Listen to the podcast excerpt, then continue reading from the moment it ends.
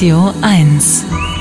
Eine Meldung aus dem Themengebiet Fliegende Kindermädchen. Mary Poppins, das 1964 entstandene Filmmusical über die zauberhafte Nanny, die der Wind eines Tages vor das Haus der Familie Banks am Kirschbaumweg weht, soll nach einer neuen Altersfreigabe der englischen Filmklassifizierungsstelle BBFC von Kindern nur noch unter Aufsicht Erwachsener geguckt werden dürfen. Ja, begründet wird das mit rassistischer Sprache in der Spiel Spielfilmversion des Kinderbuchklassikers. Da wird eine veraltete und abwertende Bezeichnung für bestimmte indigene Volksgruppen in Afrika verwendet. Und zwar von Admiral Blum, der sich in einer Szene von einer Gruppe tanzender Schornsteinfeger attackiert sieht. Der Film spielt in London und zwar in der Zeit des angehenden 20. Jahrhunderts. Wissen, Denken, Meinen. Der Kommentar auf Radio 1. Heute mit Jenny Zülker. Autorin und Kulturjournalistin. Jenny, der Film ist ja nun nicht verboten und das Wort kommt darin immer noch vor. Also was nutzt jetzt diese neue Einstufung? Sie nützt schon etwas, zumindest wenn sie eingehalten wird und sich die Eltern tatsächlich dazu hinreißen lassen, sich mal ausnahmsweise zu ihren Kindern vor den Fernseher zu setzen und dann auch wirklich die beiden Szenen mit dem Nachbarn der Banks-Familie, Admiral A.D. Boom, in denen er das beknackte und übrigens auch schon immer abfällig und rassistisch gemeinte H-Wort benutzt, komplett überspringen. Denn ja, es tut mir zwar leid, weil ich natürlich mit dem Film aufgewachsen bin und diese ganzen Tanz- und Fliegearien mit der tollen Julie Andrews und die großartigen Animationsszenen und all das Chimchimery superkalifragilistik-experligetisch finde und es mir natürlich auch nie aufgefallen ist, dass dieser Begriff verwendet wird, jedenfalls nicht bewusst, aber genau das sind denke ich, als Weiße, die das vielleicht auch nicht alles definieren kann, das sind genau diese unterschwelligen Rassismen, die sich in das normale Leben eingeschlichen haben und die uns eben nicht mal bewusst werden. Das ist ja das Schlimme.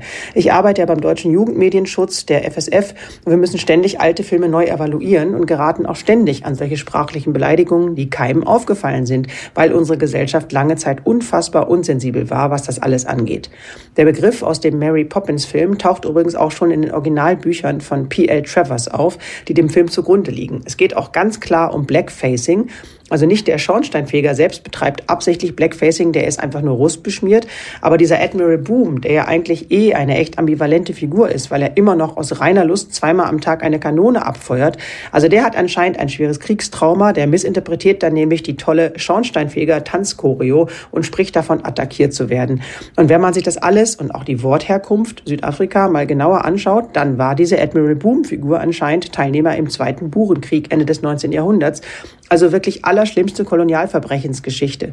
Und so einen Menschen darf man natürlich darstellen, aber nicht ohne Kontext. Und den gibt es, ist ja ein Kinderfilm bzw. Buch, eben nicht ausreichend. Und angesichts dieser ganzen komplexen Problematik finde ich die Neueinstufung als PG, also unter Parental Guidance, das Mindeste. Das ist leider auch noch ein bisschen komplexer als bei Pipi Langstrumpf und dem Südseekönig, dem man einfach einen neuen Namen geben und zumindest den anderen zu Recht völlig inkriminierten Begriff damit einmal mehr aus unserer gesellschaftlichen Mitte entfernen konnte.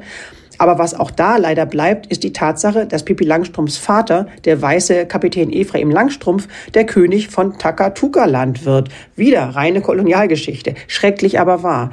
In ganz Europa und in all unseren AutorInnen steckt jede Menge unaufgearbeiteter rassistischer Mist und wir müssen das ändern. Und wenn man wie ich Pipi trotzdem nicht ganz in die Tonne treten mag, weil sie einfach auf der anderen Seite auch so ein wichtiges Selbstermächtigungsvorbild ist und weil sie ja in vielen ihrer Geschichten dann wieder vorbildlich Diversität und Toleranz vorlebt, dann kann man das Ganze ja auch einfach als Generationenkonflikt sehen. Kapitän Langstrumpf kolonisiert Takatuka, Pipi ist aber schlauer und macht es nicht mehr.